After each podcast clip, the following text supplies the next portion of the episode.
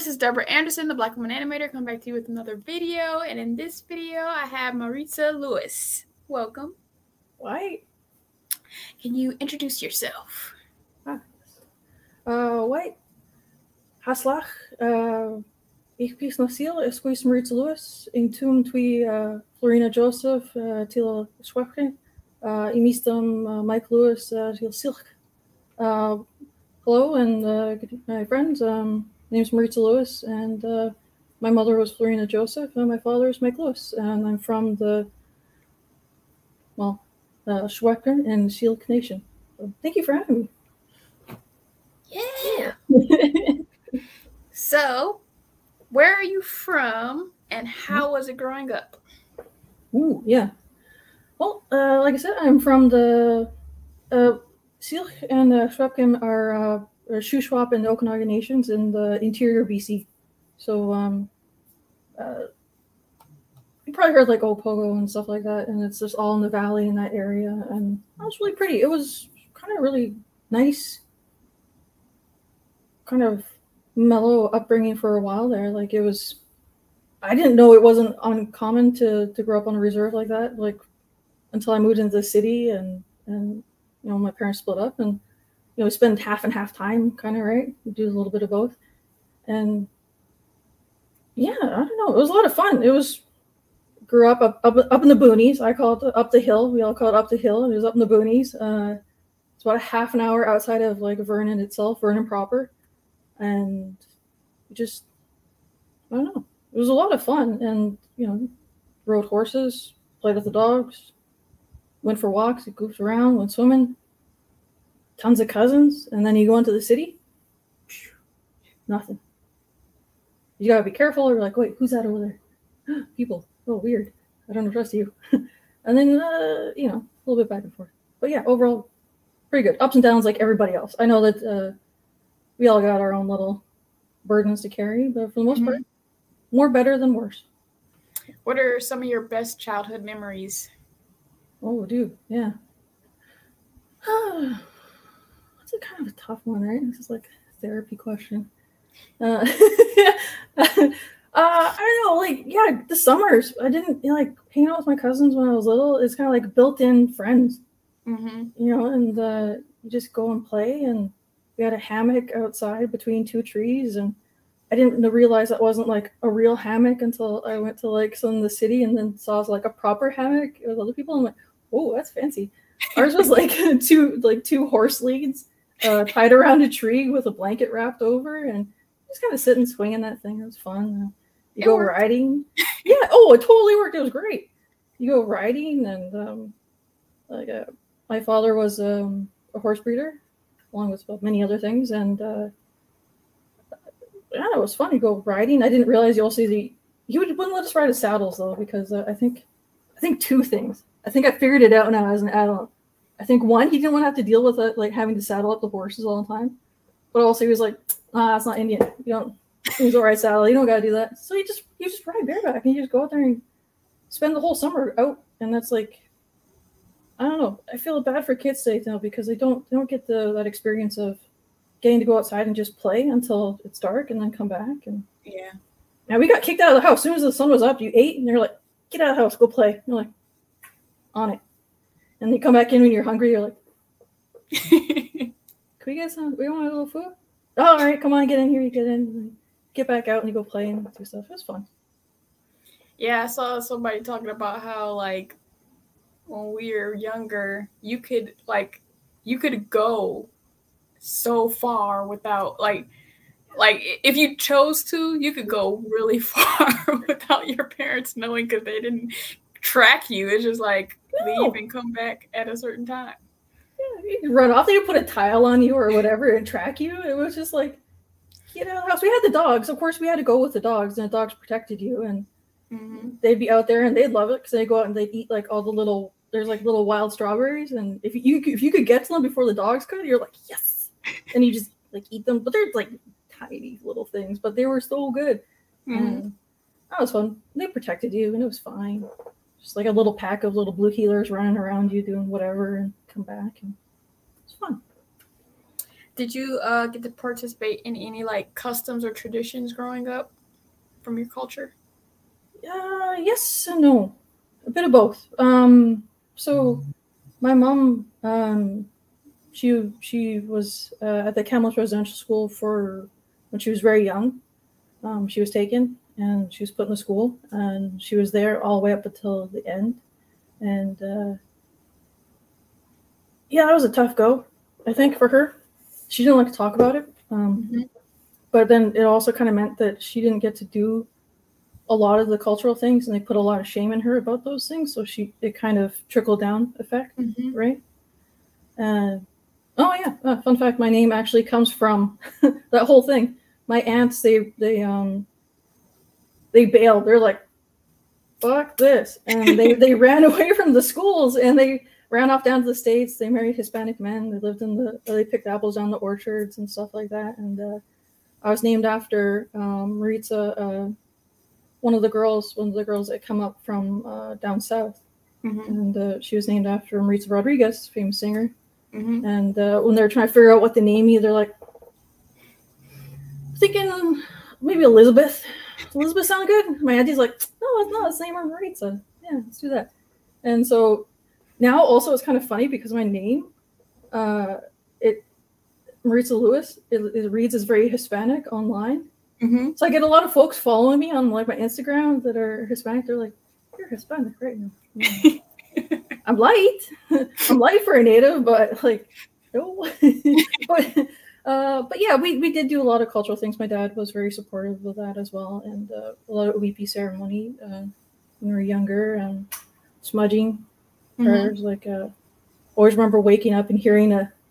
tsk, tsk, tsk. You know, like, it's my dad praying. so he was burning sage in the morning, and Mm-hmm. um, yeah, my grandpa spoke uh, in Seelikchin, and it was so cool to actually hear him talk. Uh, I Mhm. spent a lot of time with my grandparents because, like, both my parents were they worked a lot. They worked really hard, and uh, it's just very common in traditional families to like you know offload you with like aunts and uncles and relatives and cousins, and then we Right. kind of moved from like in the summertime, four of the cousins would move between houses, and there was like your job is your your turn. You can look after them. I got a break, and then it would rotate around and you do this kind of thing. But a lot of time I'd be spending with my my granny and grandpa, and uh, they're awesome. She was really great. She taught a lot of things. Um, she taught me how to bead and how to sew. I still know how to sew, and uh, I didn't get to learn the language as much as I would have liked to, though. Mm-hmm. Um, and I have been uh, actually now been taking uh, classes and set, um, learning my language, which is freaking amazing. It feels so good. I can't. Uh, is it hard to explain how awesome it feels Mm-hmm. to hear it and then be able to listen to an elder speak? And you're like, oh, I understood that. just sit there and quietly dork out and just be so like really happy Yeah. to feel like makes you all warm and fuzzy inside. Mm-hmm. but yeah, there's little things that we got to do, and it, it, it it's really kind of incredible right now. There there's this um, I think because of the 215 and the the children at Kamloopa that they had found, and Mm-hmm. it has kind of relit a fire in a lot of of the nations, and Mm-hmm. we're trying to reclaim our, our our culture and our history that's been stolen, and to decolonize all of it, and it's Yeah. it is, it's incredible. It's inspiring. It feels amazing. Like I'm starting to see the little ones come up, and they're getting all this stuff that like uh, more access to information, more sharing of culture, more traditions are starting to come back. Like, oh, it's wonderful. And uh, this year, I got to go to my my naming ceremony, which was incredible. Um, not, it wasn't just mine; it was many others, and it was, no, it wasn't, it wasn't. They wouldn't just do it for me, but uh, it was really cool. And it's you know I'm 30, 38. and, uh, you know, getting a name feels good. Nice. Yeah. So, what was your journey in art and animation during your childhood, up until like maybe college or whatever? College. Uh, art. Yeah. I don't know. We had some, like, uh, some family that had some skills. They're, uh, I have one cousin, my cousin, he's real bougie, uh, fancy, super traditional artistic guy. He's in galleries and stuff. And you know, growing up, we saw the paintings at my grandma's, and there was this big wall and a giant painting. Like, oh, so cool! Like your cousin did that. Like, oh, oh, that's awesome. But then you find about these things, and yeah, like my mom could draw. Like, um, for filling out the forms for horse registration, you have to fill in the markings, and you kind of have to draw a lot of stuff for them. And my mom would do that for my dad. She had like she's beautiful, like printing and, and drawing. So it was so impressive and um, they were really encouraging for that kind of stuff. So that I, I love to draw and I love to make little things, little goofy mm-hmm. things, and uh, you know, mud pies, pro mud pie. I get to make those real good. Uh, those little dough creatures. Mm-hmm. I made a really awesome Falkor. I'm so proud of it. It was. I look at it now and I'm like, it was a masterpiece. yeah. Well, it was so little. It didn't really do much, and you get those drawing books too when you're a kid and I don't know, they were supportive of those kind of things and I just keep drawing and doing little things. I wasn't though like pro when I was little. It was still doing some work. But when I actually did like this really cool um those little fluffy dogs called they're not quite huskies, but they're Pomeranian or nah, it's got a smushy face. I'm drawing a blank uh, today. Anywho, not important. Somebody face in dog. the comments below. oh, they're like, I know that dog. But I drew one of those little guys, and uh, it turned out really good. And I was like, hey, I'm not too bad at this. I think I should do more of this. And it kind of carried on like into high school. Uh, wasn't the best at school, and I went through like a pretty solid delinquent phase for a while there. Mm-hmm. And then I turned it around, uh, you know, grade 11, grade 12 ish. I'm like, yeah, I get serious. If I really want to do something, mm-hmm. I got buckled down and I did it hard, focused, and I did all the things. And uh, I was really lucky to have um, some really cool art teachers actually at my school that were very supportive of, of what I was doing. Although we did kind of bump against like there's this problem that happens like if you're an indigenous artist, um, they only want you to do indigenous art and it has to be like traditional mm-hmm. traditional art. And I'm like, so you only want beads and feathers and animals and those things. I can't do anything else. I can't be modern. So it's just weird boxing of like so you get no room to grow for that part.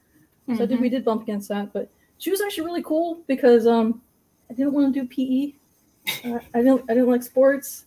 I wasn't like the other kids on the res. Some of them were really good. The girls on the res were so good at ball, and my dad was a good like at sports. My mom wasn't the best at it. She was good at basketball, and then but I uh, I couldn't for life of me. I, I know you play basketball, which is pretty cool. Mm-hmm. Um, I'm all right, but like, so she was really cool, and she's like, okay, uh, well, you know what? How about we drop that gym class if you take another one of my art classes? I'm like, done, not a problem. easy, easy yeah. yeah, I was like, I'm doing it for sure. And there was any any more excuse to go in there and draw and paint and muck about. They were really nice. Mm-hmm. Yeah. Oh, uh, where did I go from there? I did go to university. Uh, did drop out. it happens, but I found out it was um, it wasn't for me. Also, mm-hmm. I didn't want to be a artiste, mm-hmm. and I mm-hmm. didn't want to be a teacher. So four years of doing this was not how I was going to get into the industry, and that was kind of a big turning point, actually after I kind what, of realized. What led you to 3D modeling? Um, dude, I love cartoons. all cartoons all the time. Uh, so I went to this program. I don't know. It's, it's kind of. I think they stopped it now. Like, uh, it's called Katimavik, and it's kind of like this weird thing where, um, I don't know who started it. I, we, we had a lesson on it, and I, I gapped. But it's like this thing where they they, they like uh, shack you up in a house with like 11 other Canadians, you know, all all over the place, and um, you know, and you go and you volunteer across Canada, and you live in this house, shared house with no TV, limited internet. It's like roughing it, but this is like pre cell phone times too, so it's not like you could be on your phone being like, I don't like you guys. I'm just gonna right. ignore you. Thing. Uh, you actually had to interact with these people, and it was like it was good. You didn't get to pick these people either. They just man. yeah. Living with them. And it's it's a transition. Um, but what that really did help me uh, figure out was what I didn't want to do. Mm-hmm. Uh, I knew I wanted to do art when I left high school. I'm like, cool, I got a scholarship, a little one. It was, it was like a little baby one. I think it covered maybe books, a, a portion of portion, portion, portion of my books. And the rest was covered by me. It took me a long time to pay off that, but um, Yeah. but yeah, I went through it and I volunteered at like an Alzheimer ward up in Cornell. Um, I volunteered at a school in St. Perpetu in Quebec. And I also volunteered at a food bank in Kitchener. And during that time, it was really kind of great because I realized that my mom was a nurse. I'm like, I'm not cut out for this. it's too hard. Like it it's really heavy on the heart for that kind Yeah. of work. And I was like, I'm gonna crumble. I'm I can't do that. Well, there's better people. There's better suited for that sort of thing. Mhm. Uh, so I like, okay, that's off the list. Oh, don't want to be a teacher, that's for sure. Uh, I do like mentoring though. Mentoring is fun. I do enjoy mentoring, Mhm. but a teacher, uh, it's not for me. And I think that's good to recognize that not everybody's meant to be a teacher. yeah. Yeah. So that's, like I've had some teachers where I'm like, why are you doing this, man? I don't think you really like this. You Like one that eh, not everybody's meant to be a teacher, and then two that some people suck at teaching. oh, oh, oh my god, yeah. I remember having to like it's terrible. One of my class I like pinch my hand to try and stay awake. And I was trying so hard. I'm like, I need this information. I need to know this. This is this is gonna be really important for my demo reel. And I'm like, okay, he's talking. He's almost done. I'm gonna absorb this. No. But, Sorry. Back to Katimavik. I I was in there and uh, when I was volunteering at the food bank, I really loved how diverse it was. The people were everybody was different. They came from all walks of life, and I loved that. That was my favorite part of that. And that when I was in there, uh, I still felt this um, pull to art that I couldn't escape. And I think it's um, there's this really cute little short story called I'm rambling. Uh, the, the art, arties aren't stupid, and it Mhm. was like they, they talk about this like ache that kind of happens when you don't you don't create something Mm-hmm. and I can always kind of tell when I haven't done enough modeling or done enough creative part of modeling where I'm starting to get grouchy. and it's just like, settle down, go make something, you know. Right. And that's kind of what led me into like going back to that. You know, I, I went back, did my one year fine arts, left. I'm like, how many essays do you really want us to write? And is this relevant to my career in the industry? I don't think so. I've been doing this for like over 17 years now, and I don't think I've ever been once asked to write an essay. Maybe a grant proposal, but like nobody's asked me to write an essay. And like they want you to keep it point form. And so, you know, email writing, Yeah. that's important. I do recommend my mentees that they try and practice some of that if they can, because it's tough. Um, Yeah. yeah. But it led me to VFS, and I did my one year program there. And dude, that was hard. That was hard. It was good. It was good, kind of hard though. It was like exciting because Mhm. it's like break or like waking up this part of your brain that you're not really used to, and it's like really putting something. Because all I did was like you know did do sculpture, but it's not quite the same as when you're doing it in 3D. Yeah. And like when you're using a tablet, it's different. And then translating these two things, Mm-hmm. uh, I didn't learn enough, though. I, I will say I didn't learn enough. Uh, I think a lot of it you learn actually on the job, Yeah. and uh, they I learned on Softimage. That's when I got my job in Korea. They it was soft mod. I had never heard of soft mod. It does have like the proportional tool, which is really cool. It's Mm-hmm. kind of like ZBrush a little bit. Like that's probably the the best part of uh, XSI. But my first job in the industry, uh, and it took me a little bit to get in. Um, not as long as some others, but not as short as others. You know, Mhm. it was a healthy amount. So it was like three months in, I, I get my first uh, first job in the industry, and um, yeah, I was like sitting down, buddy next to me. I was like, "Ah, in um, XSI, it's called this. What was it called Maya? This is like you gotta remember. This is before like tutorials. We actually had like DVD tutorials on how to learn stuff, and Mhm. if you didn't have a friend on Messenger on like MSN Messenger, then you you were on your own. Like you you you pray to God that they're online, and they'd be like, "I got a question. Do you help?" And you just learn as you go, though.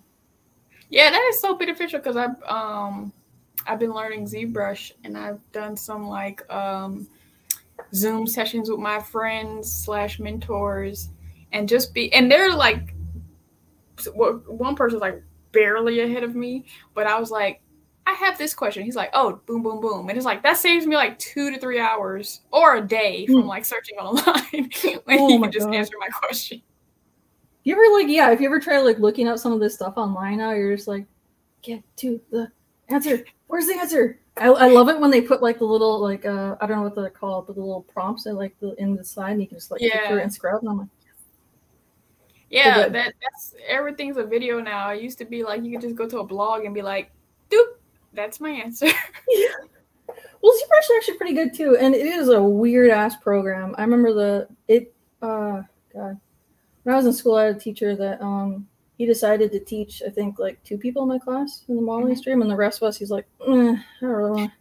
You guys are a lot of effort. I don't really want to teach you guys, and you know, I don't know. You know, maybe he was having a rough semester. Who knows? I, mm-hmm but like we never got to learn any of that and we had to do it on our own and try and figure it out. And you know lessons learned. It's it, it is a funny program but once you kind of get into it you, you, you get in there and it starts making a little bit more sense. And uh, I, like, I like both.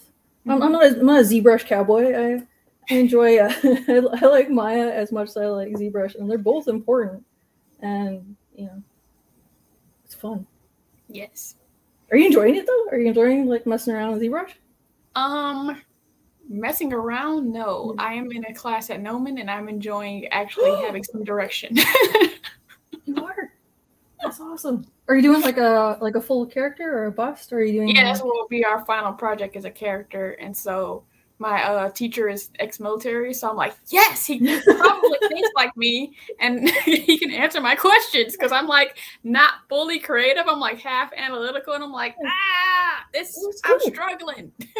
oh, well, you know, it, it's it's uh, having like directive like purpose with your study is so important, and that really does help like give you a direction because just kind of making like make a rock. Okay, now what? You're not motivated to make a rock so right. you, but you get motivated and really excited to do um, like designs and that, that's kind of like the really fun thing about about you know going into ZBrush is is going through different design trying different design languages it is so exciting to find a designer that you're really liking and try out how that looks and yeah like there's there's you can do really rounded stuff really curvy really angular stuff and it's mm-hmm. all different and yeah, I thrive when I'm initially learning something. I thrive in a classroom setting, and then if I know what I'm doing, then YouTube and stuff is my jam. But like if I'm learning it, oh God, I'm like I'm drowning. Don't describe the water. Tell me. Tell me. Tell me I, I yeah. It, it is.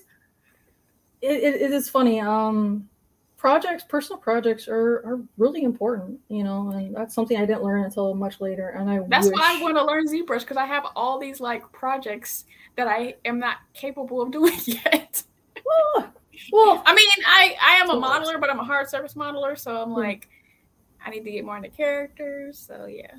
You can do both. It's transferable. It, it, it does work. Like uh, that's one thing about modeling. But anatomy, though anatomy is actually is it's funny because years and years of studying it and i still have so much to learn.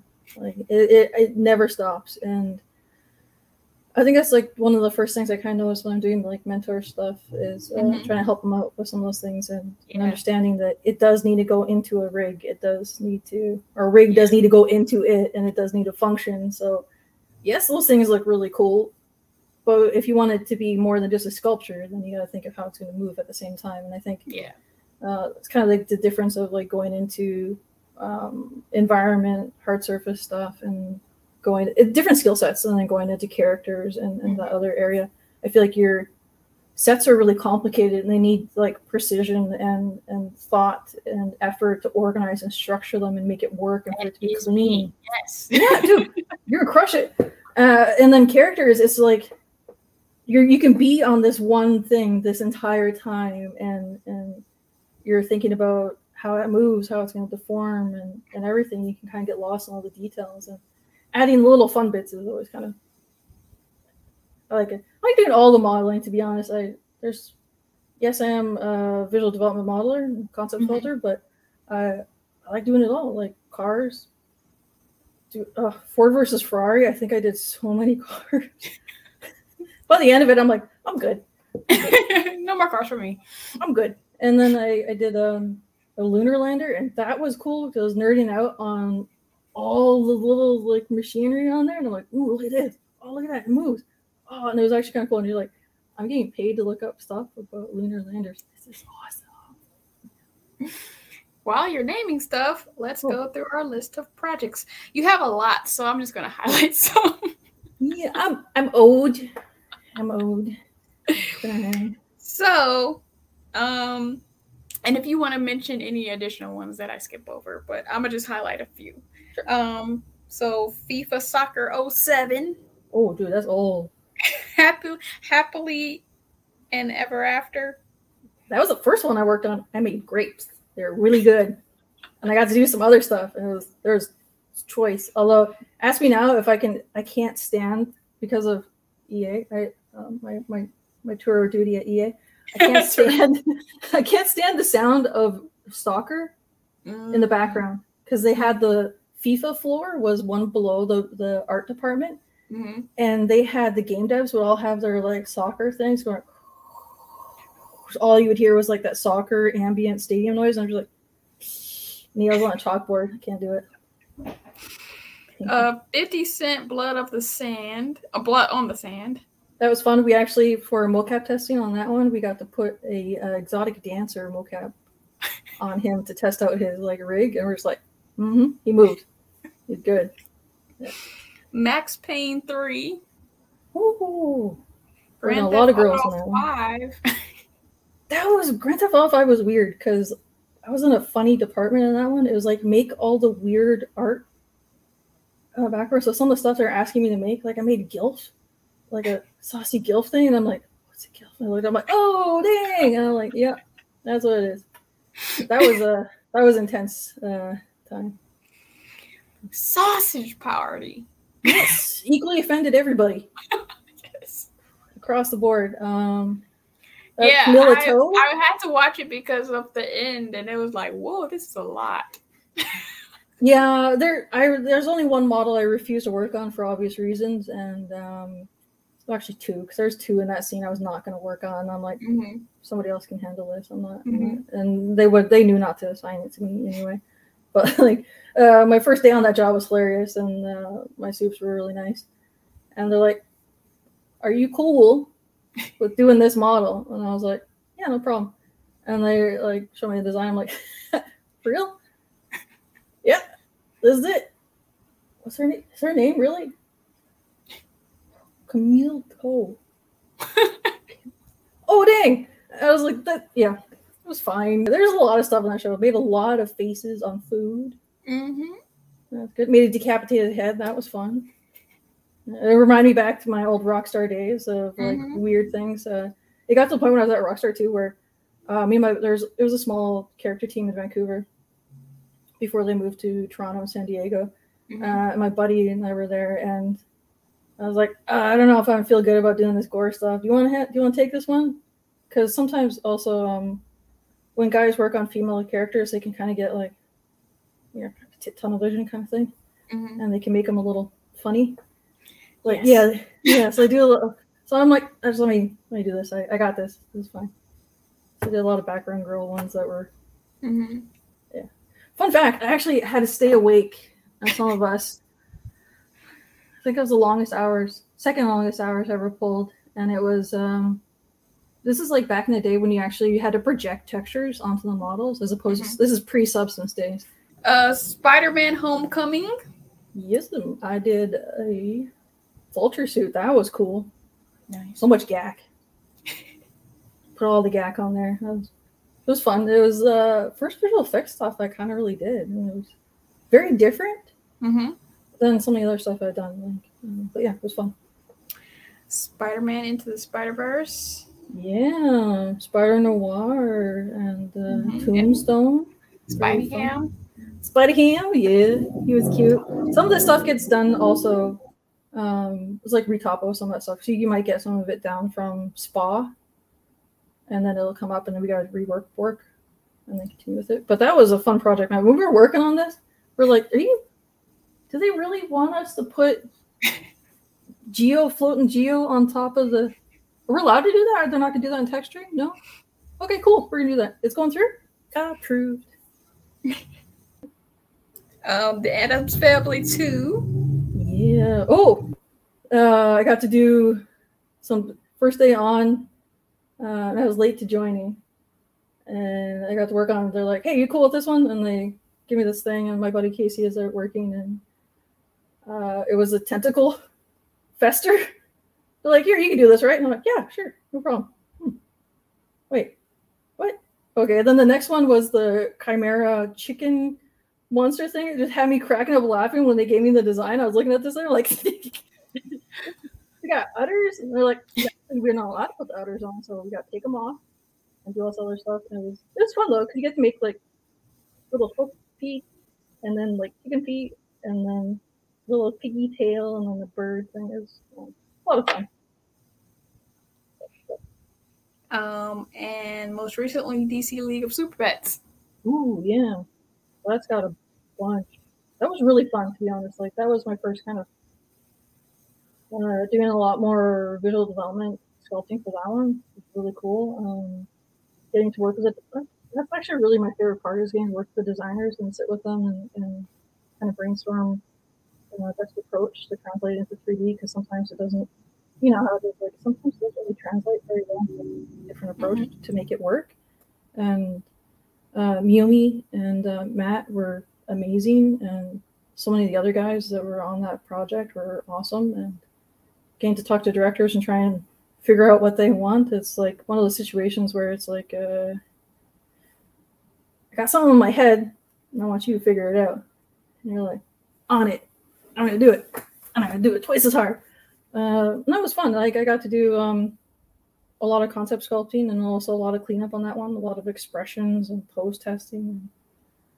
A lot of characters on there that, when the final movie comes out, which I believe is rumored to be me, it's gonna be exciting.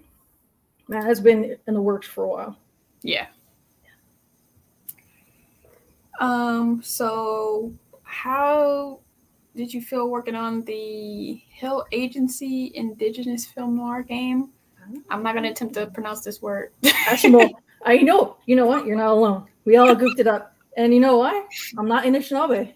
I just accept that. I'm not. I'm not Anishinaabe. I, I I'm Syilx. Uh, I'm more Syilx and uh, than I am. You know, this is the thing. It, like natives were different. We are so different. Natives out east, you know, indigenous folks out east are different from out here. Yes, we all come from the same Mhm. nation as a whole, but we're also very different. And Mhm.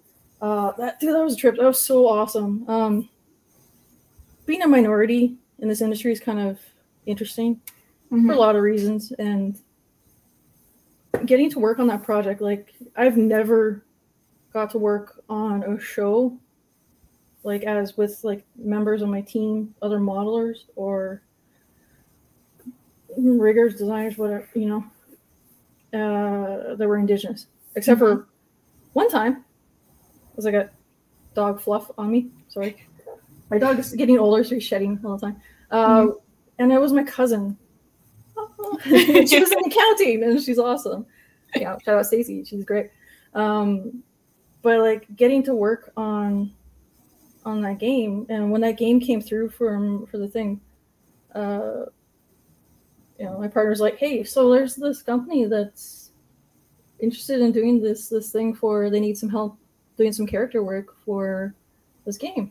You know, it's an indigenous film noir, futurism, female lead. What? Yes. Fuck yeah.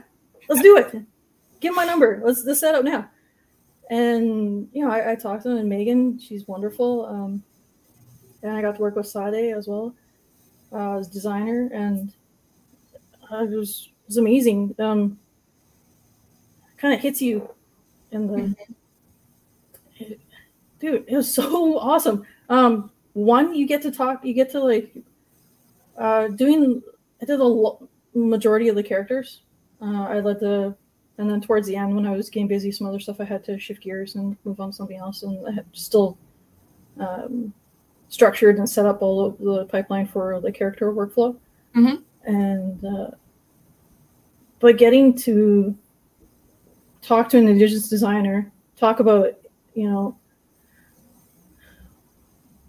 representation and design, designing with intent for it not to be uh, a stereotype, Mhm. but you're going for readability, indigenous readability on screen. So getting to do that was incredible and amazing, and it felt damn good, damn Mhm. good, and just uh, incredible that it's they're out there, they're doing their thing, and um, I'm excited for them to get their game off the ground. We'll see Mhm. where they go. Fingers crossed. That was a lot of fun. so, what do you feel like the biggest breakthrough in your career was, was or have you had multiple breakthroughs? Ooh, breakthrough. Uh, kind of a funny one too, man. Because uh, think about breakthroughs in my career, and for a long time, the hustle, the hustle was real. Being wanting wanting to do characters and wanting to do main characters or anything in that realm is very competitive. Like it's it's it's, it's a tough haul, and you really have to. There's only so many characters that need to be one, uh, done. First off, and then after that, you gotta like compete with people that have also been at the studio for a very long time sometimes and sometimes they just they do the characters. Mm-hmm. um and so you really got to hustle hard. And for a long time that's all i focused on was faster better faster better stronger faster better stronger. And i i'm ashamed to admit that i ghosted hours because i i cared about it so much and i wanted to do a good job. And i'm like if i can't beat them with talent i'm going to beat them with like raw enthusiasm and power and i'm going to hustle Mm-hmm. and I did that for so long that um, you know at a certain point I stopped and I looked up and I'm like, whoa, um, I've never done a personal project until X amount of time, and I was looking at that and I'm like, that's I'm robbing from myself, and I think that was the the hard realization too, right? Like, and also when you do this, like when you start out, like you are so focused on the work that um, it's hard to make time for other things and i think it's really Mhm. important to try and make time for other things uh, because it is so easy to get lost in the work and forget about everything else and uh, i definitely was guilty of that and the breakthrough for me was that uh, personal projects was that, that that big one for me and it's just it's like it's like the cheat code Yeah. you just up so much faster, so much faster, and you learn so much more. And it's also, you know, in fighting to get to do all these next characters and to be good enough to get called to do those characters, uh, you're also realizing that I don't need somebody's permission to do this style of character. Uh, hello, Maritza, just go home and do one. Like, what's the problem? Yeah. Uh, and also, uh, you know, another breakthrough was kind of decolonizing my my idea of success. And for me in this industry, there's a lot of folks for the length I've been doing this. A lot of people are like, "Why don't you want to be a supervisor? Why don't you want to be this, this, this, and this?" And I'm like, that wasn't my idea of success to stay at Mhm. one spot and be there for 10, 12 years and live out my entire career at one studio.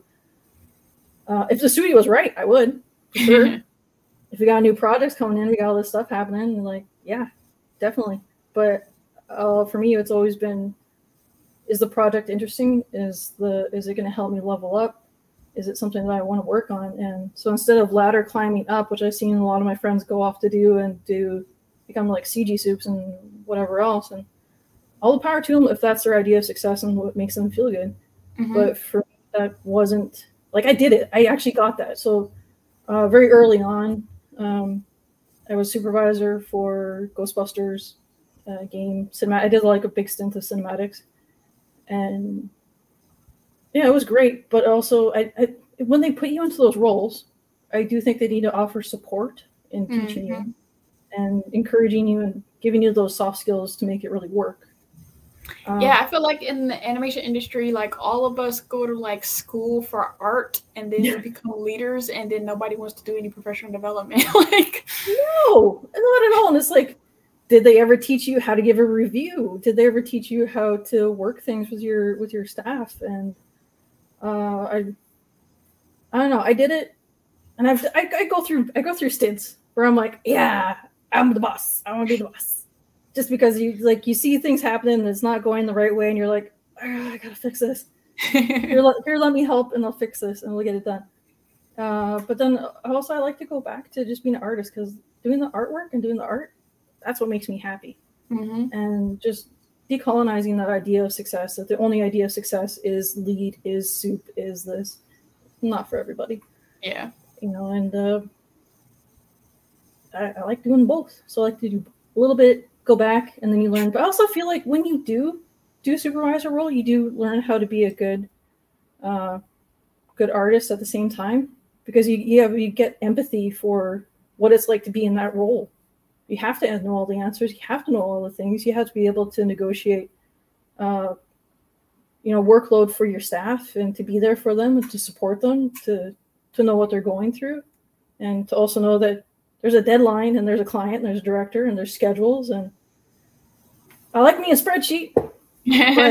You know, it's a, it's a little bit of both. So and the, but then going back to being an artist, then you go back to being an artist and then you can I feel like you're more empathetic to your supervisors too, right? Like yeah. makes you a more well-rounded artist to do bit both. Plus, Yeah. also, I didn't want to be those people that like you're you're super soup for like 10, 15 years, and then that's all you can do is soup. Mhm. Like I've seen some of them try and go back and be an artist, and you're just like, looks good, boss.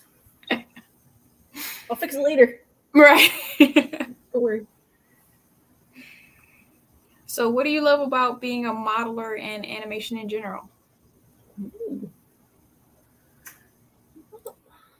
think it goes back to that creating. It's uh, feeling that need for creation. They're all my little children. I make them They go off into the world and they go succeed or they fail or they look terrible in rigging. I gotta come back and I gotta fix them, send them back out again and do their thing. And um, yeah, I, I think it, it's a lot of common people's like thing is getting to create the world and do the thing. I also feel like it's the problem solving I really love. It's like this brain tingly goodness that happens when you're like problem solving something and you're just like clicks and you, it goes out and you're like, oh, I did that. And every once in a while, I'll go back to one of my old models and I'm like, oh, hey, this is really nice. Look at this wireframe. Oh, I did it.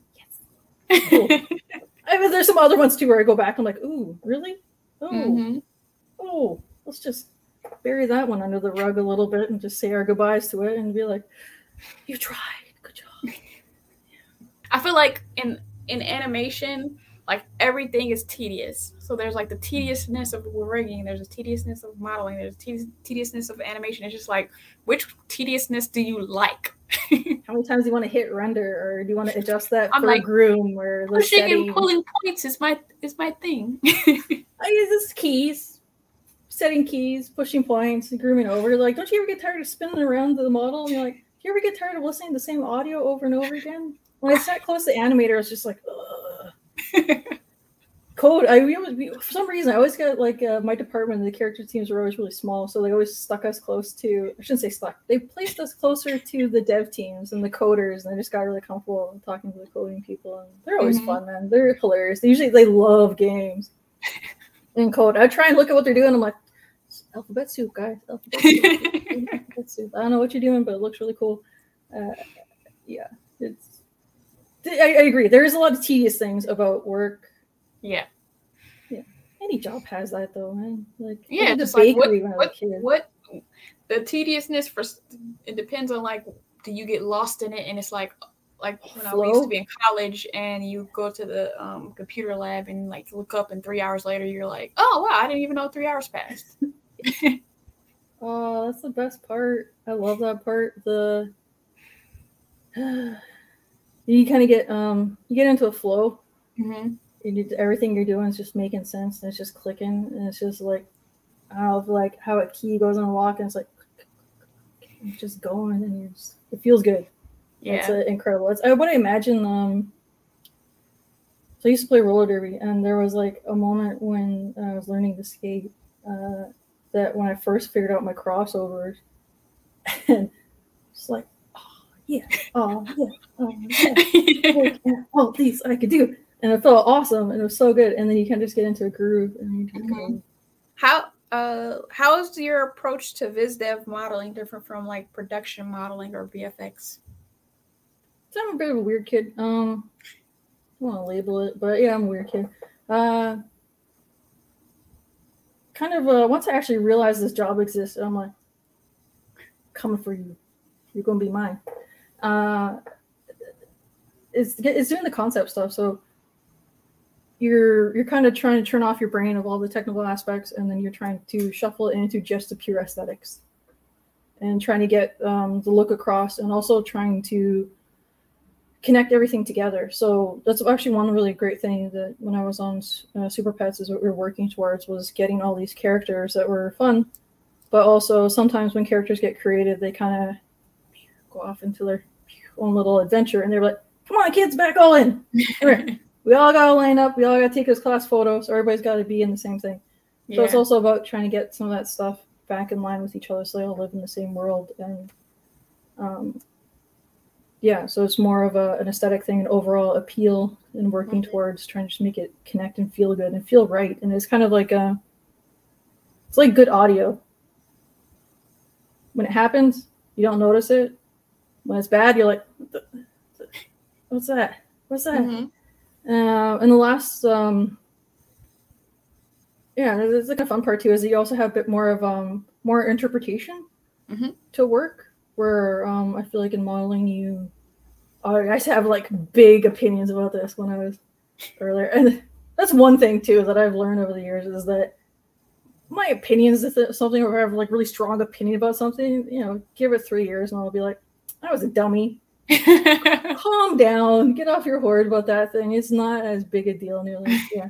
So you learn to like adjust your understanding of things. Mm-hmm but yeah, like, but then uh, the way that I like to do it also is that um, some people just like to throw it on there and then just be like, I'm gonna like dynamesh this and go crazy and do all these things. But I'm like, uh, uh, too many years of production modeling has also made me a bit of a, a psycho for clean topo. Yeah, love me some clean topo. That is satisfying to get some clean topo, and it's just beautiful. Uh, so I usually I do kind of a hybrid approach where I, will block out some of it and. mm-hmm in Maya, and I'll throw it into ZBrush right away, and I'll start reworking proportional stuff, and I'll pop it back in, and I'll go back and forth a bit until I kind of get the feel for it. Mm-hmm. Yeah, that's the kind of thing, funny thing too about some of the Vizdev stuff because you'll get um, some artists that will create it but not actually have an understanding for what is required of it to do. Mm-hmm. So if it needs to actually function, so that's actually one thing I, I, can do, and I can when I go to the the conversations with designers and to uh, with the directors. You can be that point person to have the experience to be like, I know that that's going to be a bit of a problem, so here's my suggestion how to make it work. Yeah, and you can work with them, and um, it's really fun. Like uh, when I was working with Matt Williams, who was a phenomenal 2D animator and designer, just absolutely wonderful, and getting to help him with he, I learned so much from from him and him and Yumi. They're great. Um, and Tona uh, on at Cinesite mm-hmm. I, am terrible with last names. Uh, but they're like you learn so much from these guys that about art and the the aesthetics of it that it's fun. So is that is what you just explained also example of like your like production mindful sculpting approach? Yes. Mm-hmm. Yes. Uh, just because like I've had to deal with not naming names some VizDev sculpts that were a Gong show, and uh, it it I get it, man, because like I've done that too, where I've had to do like some environment visual development stuff and create a whole set, and then you come out and you're like, I'm sorry this. it's crazy. But for character stuff, like I, I really like to get in there and make sure that it can be turned around very quickly. So when I do my work because a lot of times uh, some directors would like to see it in pose. They're like, "What's this T pose? That's ugly. That's not my design. Get it out of here. I don't yeah. like it." And they're like, "I picked this design. That design is not being followed. Why not?" And you're like, "I get what you're saying. Let me throw it into a pose and let's put some expressions on it and make it come to life." Mm-hmm. And but when I do that, I also try and maintain it so that I can bring it back to the model itself for production and go out because what can happen sometimes also too is that um, uh, trying to. so what can also Yeah, like so you can get this pose, and then they start add, adding things to it afterwards. So like, I want more of this here and more of this here, and let's change all this, but it's in this crazy pose. Yeah. And then you got to bring it back to neutralizing. Sometimes when that happens, you kind of lose a little bit of the magic too. Mm-hmm. So you have to be able to uh, re. It's like skating backwards. You got to figure out how to make it work to go back, and Mm-hmm. uh, it just speeds up time. It speeds up and makes it go faster, so that it can get out the door and they can get their most uh, most bang for their buck. That they kind of want, right? That's where you're there. You're trying to help. Like you don't want to make the process longer than it needs to be, right? Being like, I made this mess. Please fix it. I will give it to you for someone else to fix. And it's just dog's breakfast, hot mess, not pretty, and you're just like, I hate you. I hate you. so I, I just don't. I just want to be that person. Having be mindful of uh, downstream and upstream too, because some of the stuff Yeah. is not going to work upstream, Mm-hmm. going into like groom texturing or whatnot. So Yeah. rigging.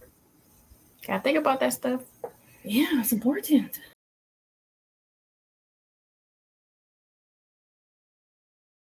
What is a story you've never gotten to talk about? Like something that people wouldn't think to ask, but is an interesting thing about you or just an interesting story? Ooh. Been attacked by a lot of farm animals or ranch animals. this is the, this is the joy of growing up on a on a ranch as a kid, man. Uh, I've been stepped on. I've been kicked in the arm. Uh, I've been bucked off. Uh, I lost count here. Uh, I've been on a runaway horse, full tilt, full like full on, and I was hanging on bareback, reins off to the side, and I'm just like holding on to the mane, being like, ah, screaming, and my niece and my sister are just laughing their fucking asses off. They're just dying laughing, and my horse finally gets to the house and stops, and he's just like, ah, break. break. And I was just like, I don't want to ride anymore. And I go inside. I like unceremoniously fall off the horse, and slide down. I go into the house. My dad's like, "No kid of mine's not gonna ride." I go back out there and he makes me hug the horse and he say sorry to the horse. I'm sorry. I should have rode better. And That makes me think like what's worse like that or like you know them like boats where you're like you have to travel in those small boats for like an hour and you're like pa pa pa. Oh yeah, I went to. I, I've never I haven't traveled tons, but like I went to Hawaii and we got we got to go see the blue-footed boobies. So freaking cool. Not Hawaii, sorry, Mexico. Jeez, Mhm. geography.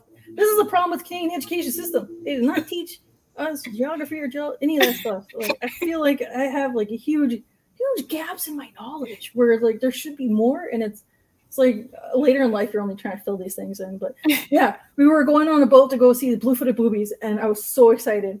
And the tour guys were like, "Hey, yeah, so it's really choppy. So this is about as far as we're gonna go. But if you really want to go to that, like, there's this beach you can land on. You can go on this little dune and stuff. Then just jump out and uh, swim really hard, really hard. Don't stop, and just keep going. Yeah. and if you get close to the boat, make sure you push away. Yeah, just push away real hard.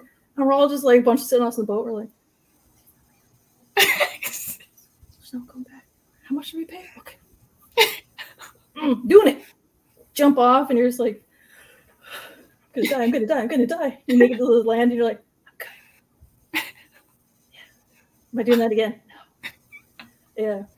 Uh, yeah, I don't know. Like that also, I feel like a lot of I don't know if it's just like my family upbringing. Uh, there's a lot of come from a long line of um, cowboys, hmm cowboys and Indians. Who knew, right?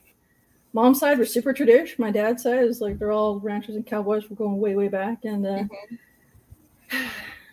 yeah, they're they they they bronc rider, bull rider, team roper, barrel racers, whole kit and caboodle, and I feel like I got still a little bit of that left in me, hmm and I, my my stupid bucket fills up a bit, and then I gotta go do something dumb hmm and get it out of my system and come back again. Yeah. I don't know if that's just me or if that's somebody else, or we all get that or something. You ever feel that? No. Something crazy? Like I've done skydiving, but I just was like, That's crazy. yes, it is crazy. It is. If for some people who like know me for a long time, they probably would like, oh, you went skydiving, but yeah, why not?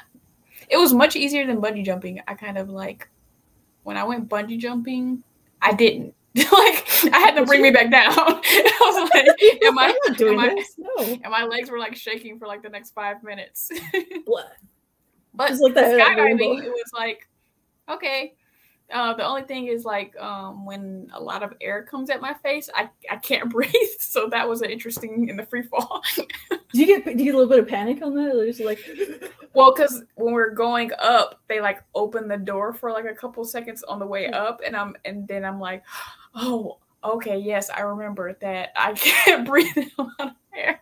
So I'm like, damn it, I'm gonna be free falling for like 30 seconds. So I just didn't it's pass out. long 30 seconds, I bet though, right? Like you're going down. Yeah, because I'm because I I was fully acknowledging that I that's how I am. So I'm like asking the dude that I was about to be strapped to. I'm like, so how can I like work around this? And he's like, oh, do this, and I'm like, and so I we jump out the plane and I'm doing this, and it's like the wind is coming over my hands. This is Oh. not working. it's like make a mustache. You'll make yourself laugh. It's fine. Like, I'm what are like, you whatever. telling me? I paid for this. I got a video. You did? Yeah. I did um that slingshot thing. My, my uncle, we went to the Puyallup Fair, and he's just like, "I'll pay any of y'all. You go do that." And all my other cousins were like, "Hell no, I'm not doing that." and uh, I was like, "I'll do it." They go up there and do it, and they're just like guys messing with you, and realizing later in life that how stupid it was to actually. First off, down in the states, no insurance down that way. Like, your guys' healthcare scares the shit out of me. Um, just I, I there's nothing would have stopped me from just like being impaled on one of those little side things. Like I Uh-huh. don't know. Choices in your life, I wonder. yeah. So, um, wh- how has being Native, a woman, or anything else impacted you in your animation career anyway, as far as like any discrimination or? It's a loaded one, right? I see how you do. You just get us all comfortable with everything. And you just gonna lob that grenade over the fence. Yeah, you're just like, what happened? Come on, spill some tea. Um, yeah, I'll be honest. There were sometimes it was not so great. Mhm, Uh, being a woman early on in this industry was pretty brutal. mhm, Uh, not many women in, were modelers. One or two. I did get one or two. Most of it was men. So there's always that kind of uh, feeling. mhm. And buds like to stick together, they like to do their thing. And if you come in there and if you're not, they assume things about you. Mhm. Also, um, yeah, I encountered like workplace bullying where people wouldn't put me in my place. Um, Yeah.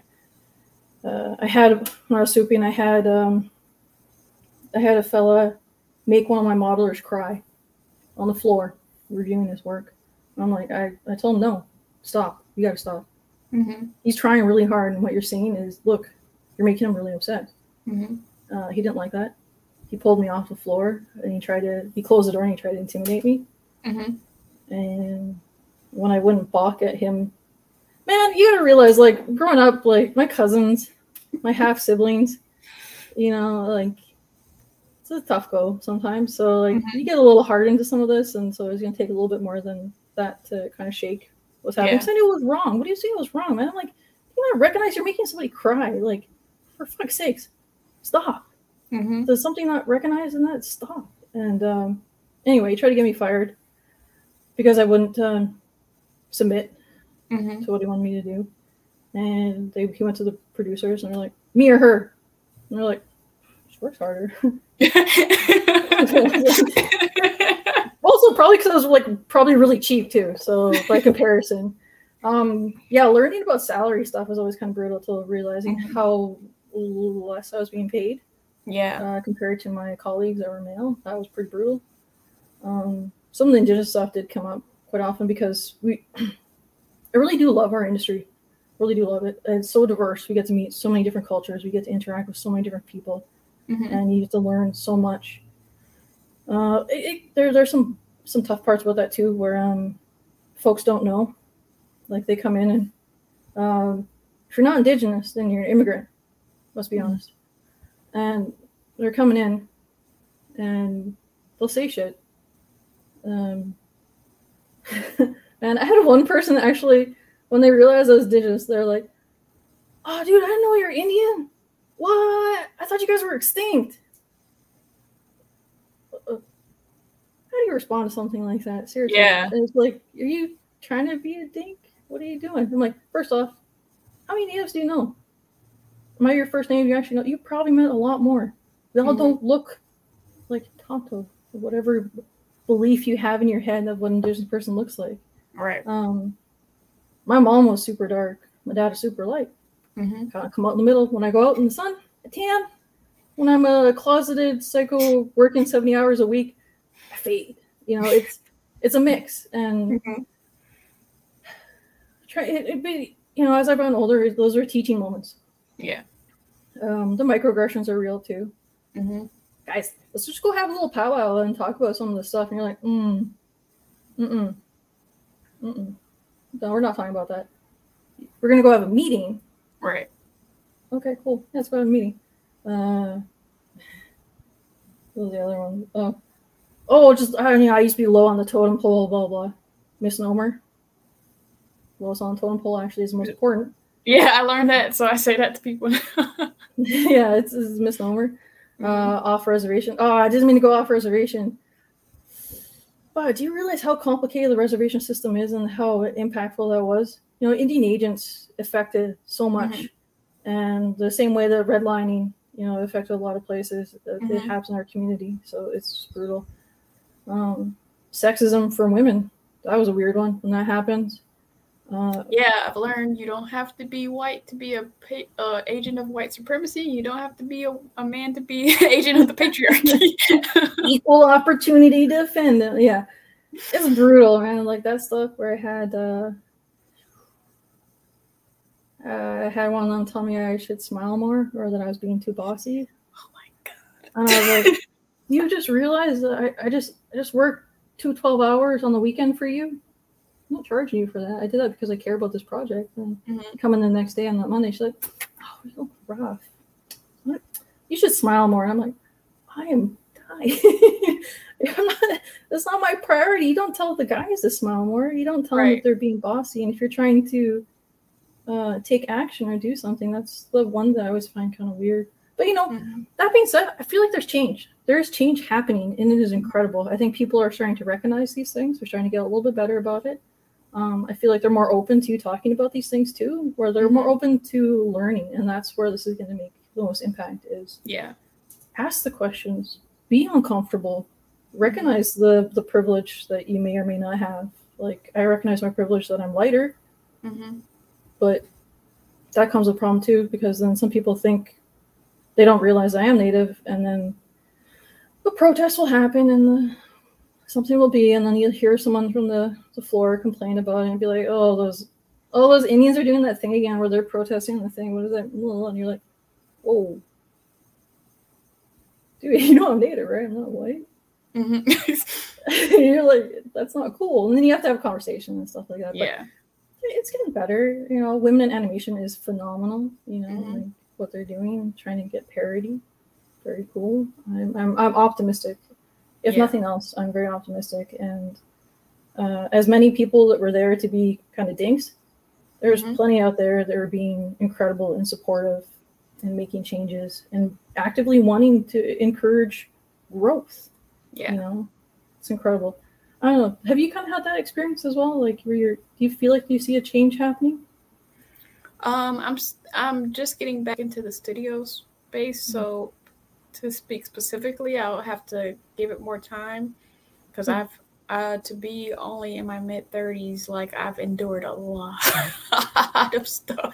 Like I got videos on my YouTube channel where I sat down for like three hours re- recounting like different stories, and I, I and I never part posted part three.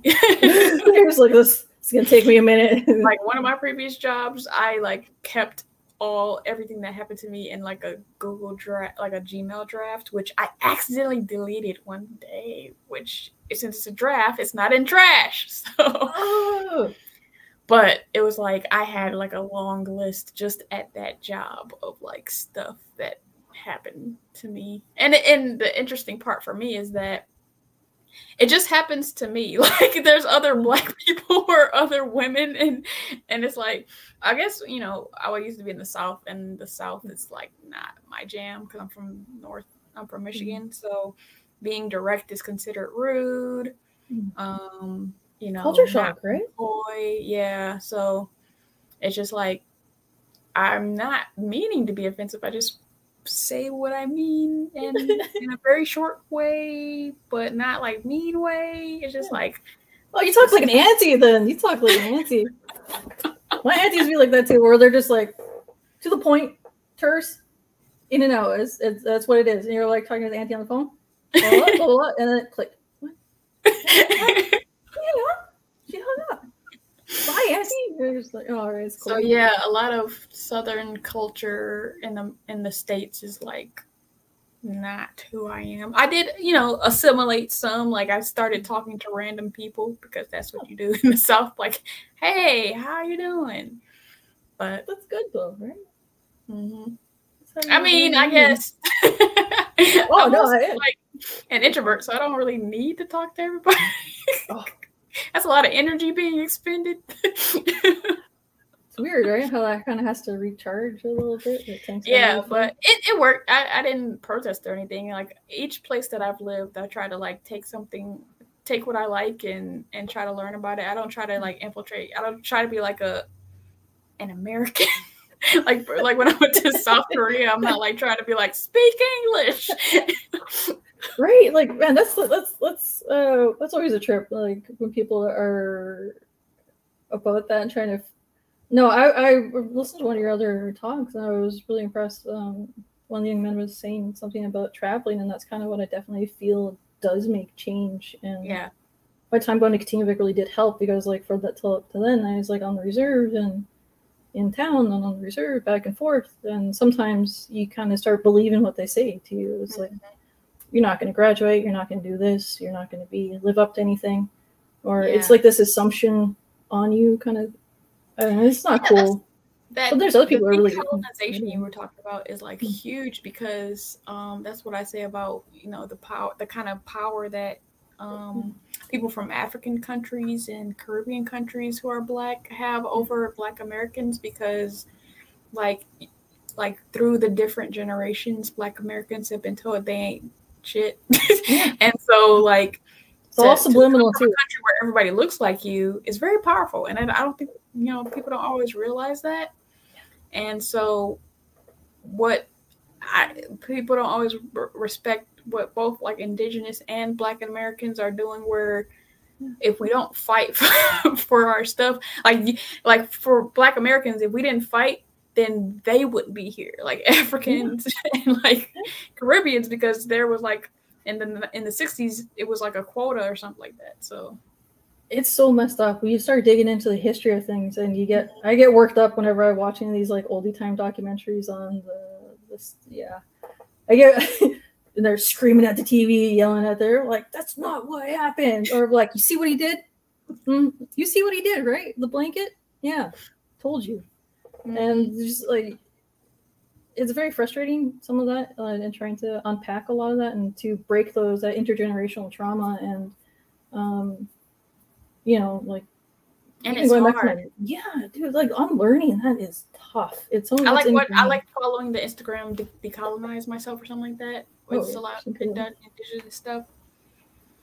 there. It's it's a it's a it's a lot of effort because there's so much of, of these things that you don't even realize that you're doing. Uh, Mm-hmm. you know, this lateral violence that can happen, the crabs in the bucket kind of mentality, which I think a lot of folks are starting now to break down that nonsense and to lift each other up. And I, it's important. It's really important, and connecting with your roots and all these things. I, I've been taking language classes now to to reconnect with that, and it feels good. And Yeah, the- one of my questions for you is like, why was it important for you to do that? Oh, it's it's uh, there's so many things that change. If you look at English itself, it's oh, such a garbage language. It feels so bad for everybody has to learn English. Like um, it's uh, you know, uh, talking to one of my, my, my teachers, and she's like, you know, she she's she homeschools her kids, and uh, she's like talking about trying to teach her kids the language now too in Silchen, and trying to like how do you begin, Mhm. right? If you don't speak it, uh, there's only a handful of the language like fluent language speakers still still alive, Mhm. and we're trying to keep it from from fading Yeah. and what she's doing she's like i didn't teach my kids english i didn't just sit down apple apple banana banana cat dog she was like i didn't teach them those things they kind of just learned it you know through osmosis and then she's like now try and teach your kids in silicon it's like it takes effort and time but Mhm. there's there's fundamental change and there's like been studies done on this of how language can change parts of your brain and Mhm. change the way you think and the way that language is spoken, the way that it's done. Like, for example, you take introductions. When I introduced myself today, um, I introduced my mother first, and then my father, because it was important in our society that they introduce the women first and then the fathers. Uh, if we were going to do a more formal one, that I'd introduce my grandparents because it's by community. And that's how they know you, right? Like, I'm sure if you go back home, they're like, you're so and so's kid, aren't you? And then they're like, that's how they know you because these generational things just kind of go and go. And the your point is you actually a really great one about being in a room with people that look like you makes a difference. Um, when I see someone uh, in Vancouver and they're native, and I'm like, when they're at a store or whatever, they're like, can we give this little nod, you're like, we're cousins, yeah, we co- we're probably cousins. Um, we just goof. But I went to Winnipeg um, back in the day, and that was like one of the first places, other than going to Kamloops Powwow, or that I was in a space like in a modern space, and it was so many natives, so many indigenous people all there, and I'm like, this feels good. This feels good. Is this how everybody else feels? It was like, you know, when you, you first get your glasses and you put them on, you're like, is this how everybody sees all the time? Mhm. You can see Right. all the way up. That's so cool. And being in a, a space where there's a lot more of your people there, it feels good and it feels safe. And there's no there's no code switching. There, there's no changing of things. You can just be yourself, and it's kind of amazing. I keep hoping for that here, and I keep trying to connect with more Indigenous creatives, and it's an ongoing process. Yeah. Uh, what made you start uh, Res Dog Animation? Ooh, yeah. Let's get into it. Um well, okay, so with everything that's been going on, um, I realized how much like I said, I've been hustling and for a lot of times when you when you do this, I feel like, you know, you do feel like a bit of a token hire sometimes for some things. And for so long I didn't want to be treated that way. Um and that I wanted to prove that I could be here and I earned my place here and I deserve my place here because I was working hard and I worked twice as hard as anybody else as I possibly could. And he came in, I did my work and I did it well and I wanted to do better and I wanted to do more. And I took it really seriously. Um, and at the same time as doing that, I also did a disservice of not trying to do more. Like when I did my demo reel, I did it about like um, about about my mom, and you know they, they took one of her children away when she was younger, so Mm-hmm. makes me teary thinking about it. But like my content was indigenous, and then when I put it out there, it was people weren't ready for it. Mm-hmm. They're not ready for that kind of like stuff. And Yeah, when we put our stuff out there, they're like, "But can you do white people?" But when white people do white people, they're not like, "Can you do black people?" like, it's like I don't know. Can you model a dude? Can you model a girl? Like, is it any different? Yes, it is different, and yes, I can do both. You know, it. I love those comic strips where they have like, just draw a kid, just draw a kid. How hard can it be? And it's like this guy draws like two kids in the bathtub, and the mom's coming to go pick them up, and it's like it looks like two little small people, like two little old people in the tub, and he's just like, miss.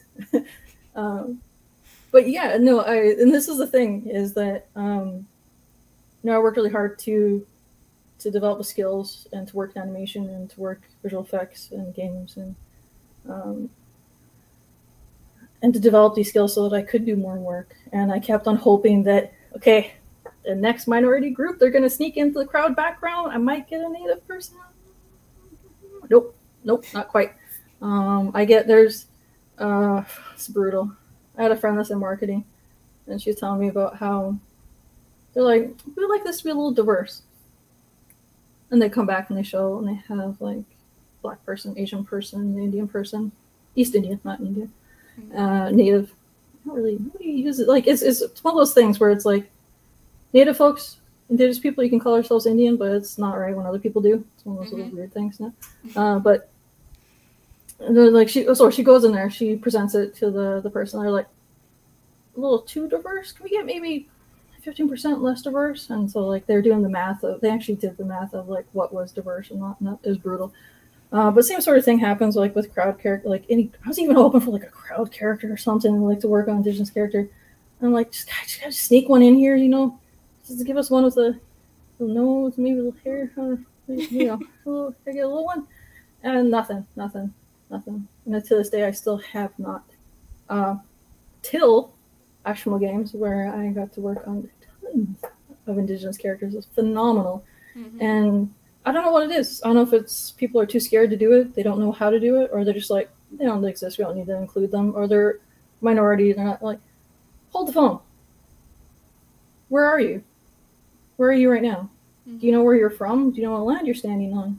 Mhm. It's indigenous.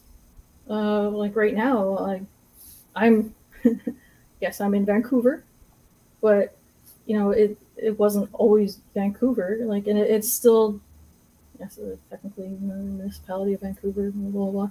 But like, uh, Squamish, Tsleil-Waututh, and Musqueam Nation that we're currently on unceded. You know, it's we're here. You know, with the recent, um, we've always been here, time immemorial. You know, what kind of messed up thing too is that, um, so I'm dual because of my my nation. We were here before the borders got dropped down, and we're like, this is America, this is Canada. Go forth. um, my, my people we used to go down south, down the Colville, and come back up, and you know, so I have dual. But to- to prove that, it's really kind of messed up. I don't know any other people that have to go through this. Mhm. You have to go through a blood test.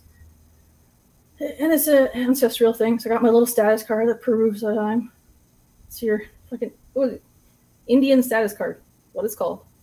And it still has to be called Indian because that's what's called in the government and it's on the crown and blah, blah, blah. And it keeps on going.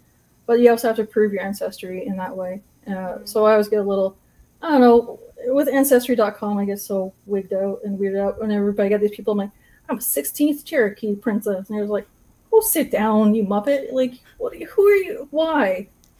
And what are you doing to connect with your community or culture? Are you actually affiliated with a nation?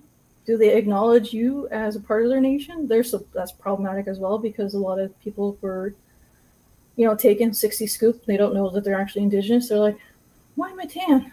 It's weird. Mom's really light. mm-hmm. Must be mystery.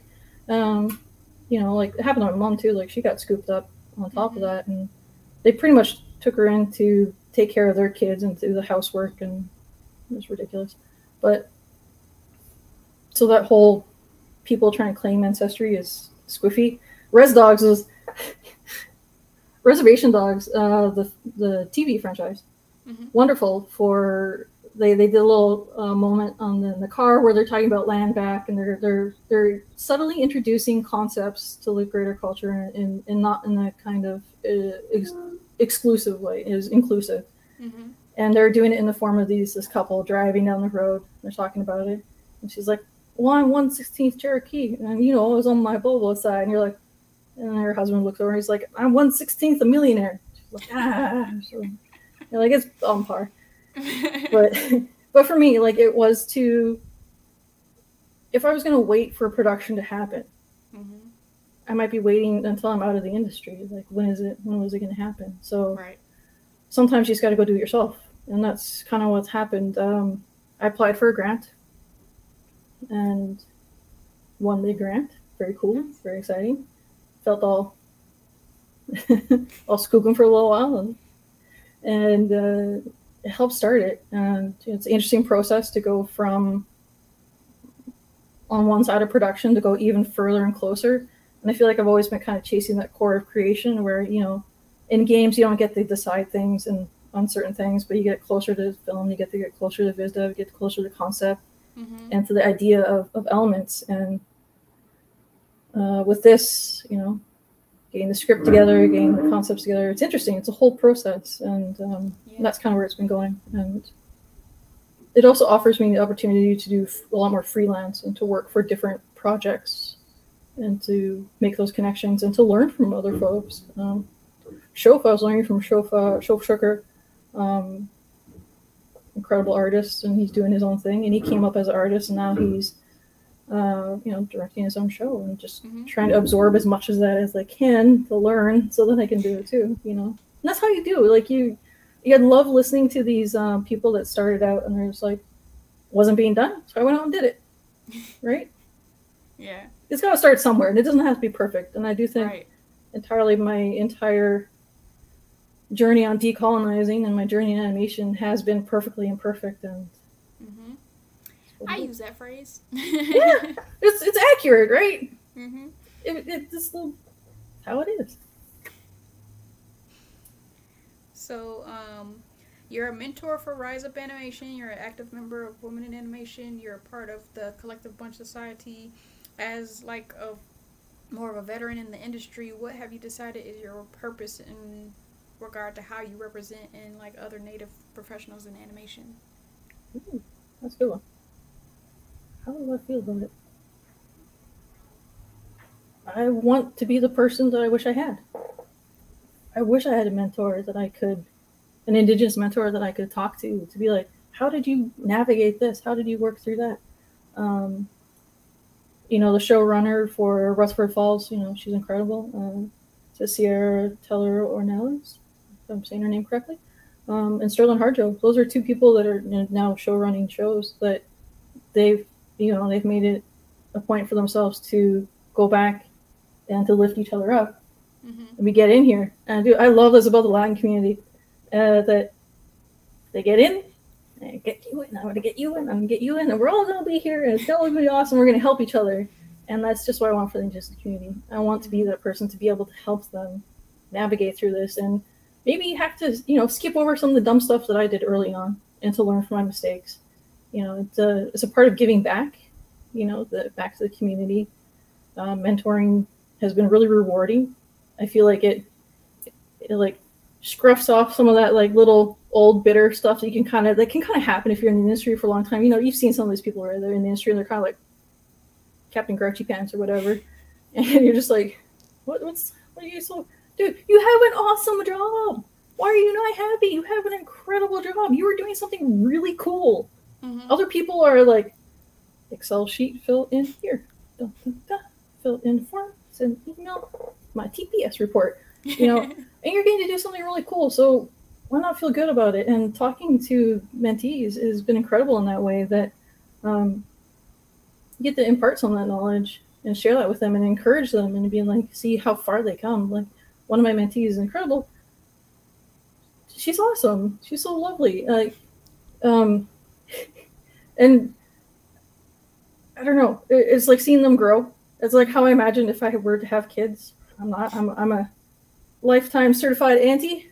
of- A bunch of kids, and I helped raise my sister's kids when I grew up, and uh, I feel like those are my kids. So I, I'm not going to be a mom, but hmm I feel like that pride when you see them succeeding. Like she emailed me the other day. She's like, "I got that job," and I was like, "Yes, yes, yes, yes, yes, yes, yes, yes." And I don't know. Like, uh, I would like to see more Indigenous youth come into it, though. Um, hmm kind of the trouble I think with it is is that there's not enough awareness on these jobs or these roles. There's not enough seeing the people in these roles. What I think you're doing is flipping incredible, just because you have shown and highlighted so much talent. Ah, biker mice from Mars. I geeked out when I saw that. I'm like, oh, biker mice from Mars is so cool. Baby's kids. Oh, that's so cool. I remember seeing baby's kids and being like, they're like, this is how my cousins are. This is how my family is. I'm like, I'm familiar with this. That that one shot that sticks out in my head that's so kind of like weird and gross is like she's in the bathroom and then she's like trying to hide her press on toenail fucking crack me up. Uh, but no, like there's so much talent back there through and through, and I think a lot of us hid too, just because we didn't want to have that thing called out on us. And hmm I- I don't want that to be. I want them to be proud. I want them to be able to share their opinions, to be in those rooms, to make those changes.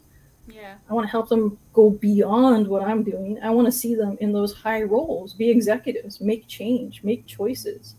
You know, that's I think it's as part of our responsibility now is to keep the gate open behind us for others to come in, you know, and to lift them up on top of that, you know. With Rise Up, I kept on hoping that I would get more Indigenous um, mentees, but I've only had one. and that's because I brought her into it. I'm like, you're coming through this, and I want you to talk to more other people because I want you to do better. Uh, you're going to do great, and I just like to see more if possible. That's kind of my goal. I, I love to I get a group help together. you get more indigenous. Yes, I, I, I get excited when I see them. I'm really like a big old proud auntie. I want to take them all with me. Like, I want to hire you and hire you, and that's what I'd love to do. At one point, I'd love to to get a production on the ground and modernize stories, just because for some reason they love to keep us in these period pieces and Yeah. this other history of like making themselves feel comfortable or tragedy porn, and I'm like. Growing up, they were the funniest people, and you go back to a res anytime we go out, and it's laughing, laughing until 3 a.m. Just like sitting around the kitchen table, and I just listen to them talk and talk and tell stories, and some of them, you know, were just like tall tales too, like them talking about Sasquatch and stuff. I'm like, you're lying, stick people, and I'm like, really, they're out there. What? But just, you know, being on that Instagram, I just learned about um, whistling at night. I have never heard that. You don't You don't do that. night, people. mm-mm, mm-mm, mm-mm, mm-mm. um, that's a hard no. Owls too, man. To this day, it's a it's a thing. It's a thing. Cultural thing. Everybody's got their quirks. I was learning about other things. I'm like, hmm, never heard of that. Oh, I can't. You know, I, I love I love scary movies. I love monster movies, and uh, I can't I can't get down with the the ghost stories or like paranormal activity. Too real. I'm like, is it plausible? I don't believe it. It's too real. Uh, can't do it. But I know like they're good though. They're good stories too. Poltergeist. Oh God, enough with the Indian burial grounds under. I'm glad they saw. Oh, Amityville horror. All these other ones. It's just like guys, get a new story All right. there's so much like oh okay one other thing that kind of get me miffed is that um, a lot of grants and a lot of proposals i think will require x amount of indigenous uh, inclusion in the thing to get the funding Mhm. uh, i would like to see the things change in that they're not there as token or as to fill a spot or a name i actually would love to see these people making choices and decisions Mhm. and influencing the final product, I think that's where we're going to see the changes happen. That's where we're going to see the normalization. Um, we are modern, like you know, I, you know, I did run around like a little barefoot kid in the summertime, but like, like it's summertime. I got shoes. I wear moccasins. I do have them. I do wear them. I have a ribbon dress. I do these things. I smudge every morning, but at the same time, I still go on. I turn on the computer and I work. You know, like Mhm. there are stories to be told in a modern age that deal with issues that we face, and they're not all tragic. They're funny. They're great, and so Do you have any like a couple, uh, if they're like live action films that you could suggest that you feel like are like authentic or good? yeah, oh for sure. There's a bunch. Oh, you I started. I know. I started as my. as new- you can remember. Oh, okay. Well, um, there's like there's a good handful you can kind of like start with. Mhm. Um, it was, it was great because my partner was wanting to learn about this as well, and um, going through and watching them. Like, is this this is what it's like? All a part of it. Yeah, it's part of it. We're not all like this, but uh, smoke signals is hilarious. so good. You so many indigenous people will go in there, start quoting it. It's a beautiful day in Indian country. You know, um, all kinds of things that are great. Uh, the 1491s is a comedy group. Check them out. Mhm. Phenomenal, hilarious group. Uh, Bobby, funny dude. I say Bobby like I know him, but I don't. He's, know, but like we're, I'm like, I'm sure we're probably related somehow or anything. But uh, Indians, uh, Natives React on on you fellow YouTuber. Check him out. Absolutely hilarious. I die every time. And whenever I was like, whenever the the new discoveries were happening and, and showing up in the news and media, it, it hit hard and it'd be really upsetting. And I, you know, I turn to stuff like that to make me feel a little bit better and to have some like some giggles and some laughs to kind of lighten the mood. And I think that's really common in a lot of our things, you know, to to fight through tough moments with humor. And when I was thinking about the difference of how many funerals I've been to versus weddings, and it's like way more funerals than weddings and that kind of thing. Um, sorry, back to the list. Uh, Night Raiders recently came out. Indigenous Futurism is very cool. Check it out. Uh, like I said, Rutherford Falls, phenomenal female Indigenous lead, hilarious. Uh, Indigenous cast uh, and writing room. Same with uh, you know Reservation Dogs. You know it's phenomenal. It's not all dances with wolves, right? So anybody could type it in real quick. They, they'll find it. Uh, Rumble, a great documentary on the history of, of Indigenous music and the influence on rock and roll. Was that a P- was that the PBS one? Yeah. Did you watch it? Yeah. I saw it like, and then I tried to go to PBS. I have to find it, so I wanted to watch it. If if if if it had been on PBS, I would have watched it. it was like a preview, and I'm like, dang it! it? oh, it's yeah, it's really good. It's really good. By the end of it, you're like, ah, this is amazing. So awesome. Redbone. Yeah. Come get your love. I have um, it's very small, but I have an indigenous like. Oh, hallucination. playlist. Reservation dogs? Oh, Uh, bread and cheese? Uh, Song? hallucination. Yep. Yes, and then Black Bear, Sitting Bear. Yep. Check out Northern Cree too. What is Uh, you can check out Northern Cree too. They're really great. Okay, cool. I will send you a playlist. so I have like so many like random playlists on Spotify. Snotty Nose Rez Kids, man. That's my jam. Uh, uh, they've been on so many um, shows like Trickster, controversial, but they uh, they're on Trickster. Mhm. And the and Eden Robinson, phenomenal writer. She's hilarious. Some of the interviews I've listened to her, and she's got the best laugh ever. She's a proper auntie, and uh, her stories are great. And she's another example of like talking about uh, modern stories in that kind Mhm. of way. But there are some really good ones. Yeah, check out Sign Nose Red Kids. You're gonna you're gonna like it. So, um, my last question is: If someone was producing a documentary about you, what things would they would you want them to highlight about li- your life outside of your work in animation?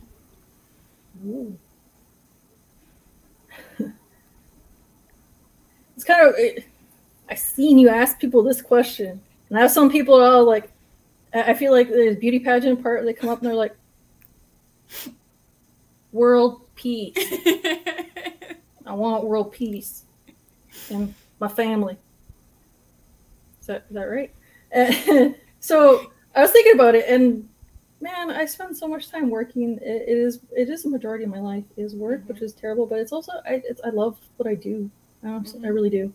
Um, when I'm not doing it, I want to be doing it. And when I'm doing it, I'm like I want to be doing more or something else. But um, yeah, actually, I, I think I would like to talk about um, matriarchs in my family that have raised me. Like um, you know, my parents, perfectly imperfect as they were, they did the best that they could with under the circumstances, and um, I did grow up in poverty, although at the time I didn't know it, right? Because everyone around me was broke too. So you're just like, this is normal, right? right. Until I, I went to like my one white friend's house in the city, and I was just like, oh, you have your? Oh, this is crazy. Look at all the food in the fridge. Oh, um, but I just wanted like how much. You know, there were some bad times hmm some really tough times, times in like we had to stay in the transition house kind of thing. hmm Um, so I like to give back to that community whenever I can, but um, but those things help shape you. Yeah. You know, I wouldn't want to change them. It's it's done. I made my peace with the, the things that have happened, the bad things that have happened, and I've grown from it. Like I think you can go one of two ways with that sort of thing, right? Like you can let something bad be an excuse. It's like, well, this thing happened to me, so then I get to be this and I get to be a jerk, blah blah blah. Or I get to make Right. these dumbass mistakes and act out and be a fool. Or I can take that and change it. That's part of breaking up that intergenerational trauma. hmm Um, uh, I think I would like them to talk about how much the schools impacted my family. And for the longest time, we we all knew about this. We're like, hey, you, if you know an indigenous person, guaranteed they have family that went to one of those schools. hmm My grandmother, she went to one of those schools and it impacted the family. She, she was very Catholic um, because of that. Uh, but my dad, like my mom, like religion messed her up proper. Um, but detangling that, you know, like Yeah. but I do want to say that those women in my life, the four women that kind of raised me, you know, my sister, she was there for me. She's an awesome mom. She's got five kids. They're my little, they're they're kind of my kids a little bit too. Mhm. And uh, my auntie Jean, she took me in for a while. I lived with her. Uh, man, she was so cool. Um, she was sly too, man. We did not know that she was writing books on the down low. And she didn't talk about it. I don't know why she didn't. I'd be like, You wrote a book, that's so cool. What this is cool. Um she was awesome. Mhm. My granny, Mhm. hilarious. Man, like talk about a woman to the point. So many like wonderful lessons I learned from her growing up. You know, it was incredible. I spent so many summers there with her. And my grandpa, my grandpa was much older at the time, Mhm. and so he didn't. He was in his chair, and he was like proper, proper grandpa. Go sit in the chair, he's chew his snuff, and watch his, you know. Uh, my granny, you know, she taught us so much, and uh, one of the ones I always think is kind of funny. I think is universal. We'd be sitting at the table, and then I get picked on because I take so long to eat, and then just be like a stalemate between me and my grandpa, who would eat slowest. I don't want to eat this thing. Fine, I'll eat it. But then someone come over and start teasing me or something like that, and then she'd be like, "Hey, mind your own plate. You finished yours. You don't worry about what's on hers." And you're just like, "I told you." right. which is great. Like these women, like uh, when she passed, it really hit the family. Like it was, it was never quite the same after she Yeah. passed, but she did so much work for the community. Like she wanted to empower the women on my reserve, so that she would help with uh, skills teaching and that sort of thing. And I had family that also brought back um, the kids to the reserve, so they didn't have to go to a school. They could work on, they could do their education on the reserve, which is you know really important. You know, the day schools were problematic as well, but at least they were not, you know, taken away. But I would like to like to shed some light on that and how resilient they are, how phenomenal, and just yeah, I think they're important. I I saw a video when I was looking up um, the language you were learning. I saw a guy who posted a um, the Martin Luther King "I Have a Dream" speech in your language. Like it was a bunch of little kids doing it though, so it'd be uh, cool to have in your language like phen- uh, "Phenomenal Woman" by uh, is that Maya Angelou? I think. that's such a good one. so good. Yeah. I don't know. Like I think I, that's part of why I'm I'm doing some of the stuff I'm doing on the side right now for this personal project is to to bring up some of those stories of that Mhm. um, that space and to share a little light, shed a little light on that, that lifestyle that was there and that the community in itself and in a, you know with a mix of all the things. But I mean it. It was different. It's a different culture and different community. Like Yeah. you you would take it was very common to take children in like if something was going wrong and somebody had something going on in their life you could take them in and you'd stay with them and they would be with you and you'd be part of their family like best friend in high school we took her in for a while because stuff and you know lived with my aunt a couple of years and i never really thought about it as being weird or wrong and until i was older and it's like oh why did i live there for x amount of years Mhm. strange it was awesome because my cousins were there and you could hang out and play uh, Nintendo downstairs, some GoldenEye. yes. Had the chopped wood though, that was kind of a bummer. Nothing like having to like put your pajamas on. You're like, oh, the fire's out. Ah. Go and chop wood and go haul it in and then get it going. Uh, yeah, division of labor on that one was interesting, but I don't know. I think I'd yeah, I'd definitely like to shed some light on on, on some of those things and and kind of talk about how you know I think a lot of folks have misconceptions of of, of Indigenous people to to the point of um, education and funding. I think a lot of people think we get shit for free, Mm. and you're like, I paid for my education. It took me until God, I was like thirty or something. It's way too long, way too long to pay off They my think that about black people in America too. It's like um, Right? What the hell, man? like white people like people uh, went to like camp with somebody and they're like, "Oh, you're gonna go to school for free," and it's like, "Where? What? Where school is this and where do I apply? so I can get it?" Like, Yeah, right. Like, Where's this free money that you're talking about? Or like, yeah, there's the assumption of not paying taxes too, which is really messed and up. it's just like It's these kind of stories that go through the generations of their families, and it's like not fact checked. No, I just believe it as like taking on faith. I'm like, that's why traveling does help to you know mitigate some of that silliness to realize that no, no, no, what you believe is probably not true, right? I don't know. That's like me saying that I used to get in trouble for calling, um, I think uh, Ontario out east. I would say out east is Ontario, Quebec, which is not that. No, that isn't. Yes, that is east, but that's not the east coast right. proper East Coast is Newfoundland, Nova Scotia, and all those other places out that way. So, it, education. we'll get there though. Yes, we will. Yeah. I would like to thank you for coming on my platform and allowing me to highlight you. Ooh. Thank you. Oh, yeah, I'm excited to you. You asked. It was really sweet, and seriously, I really think what you're doing is is incredible. Thank It you. is so inspiring, and I I would love to do something like this for Indigenous people. You are inspirational in what you're doing. It is damn cool, for real. I, I hope every once in a while you're just like, I did a good job, because you did do, do an now. awesome job. Yeah, yeah, take it. Do the victory lap. You did freaking awesome. You have so many videos. It was very cool. and the the marathon continues, as Nipsey Hussle says. oh yeah, there's so many people out there, and I think it's it's wonderful. Mm-hmm. Like so many stories of of people and their journeys. It's incredible. It's never easy, but it's definitely worth it, right? yes, definitely worth it. And to everyone out there, I want you to like so I know it's real. Comment and tell me how you feel. Subscribe to Citadel and sign up for post notifications to show your zeal. And I'll see you in the next video.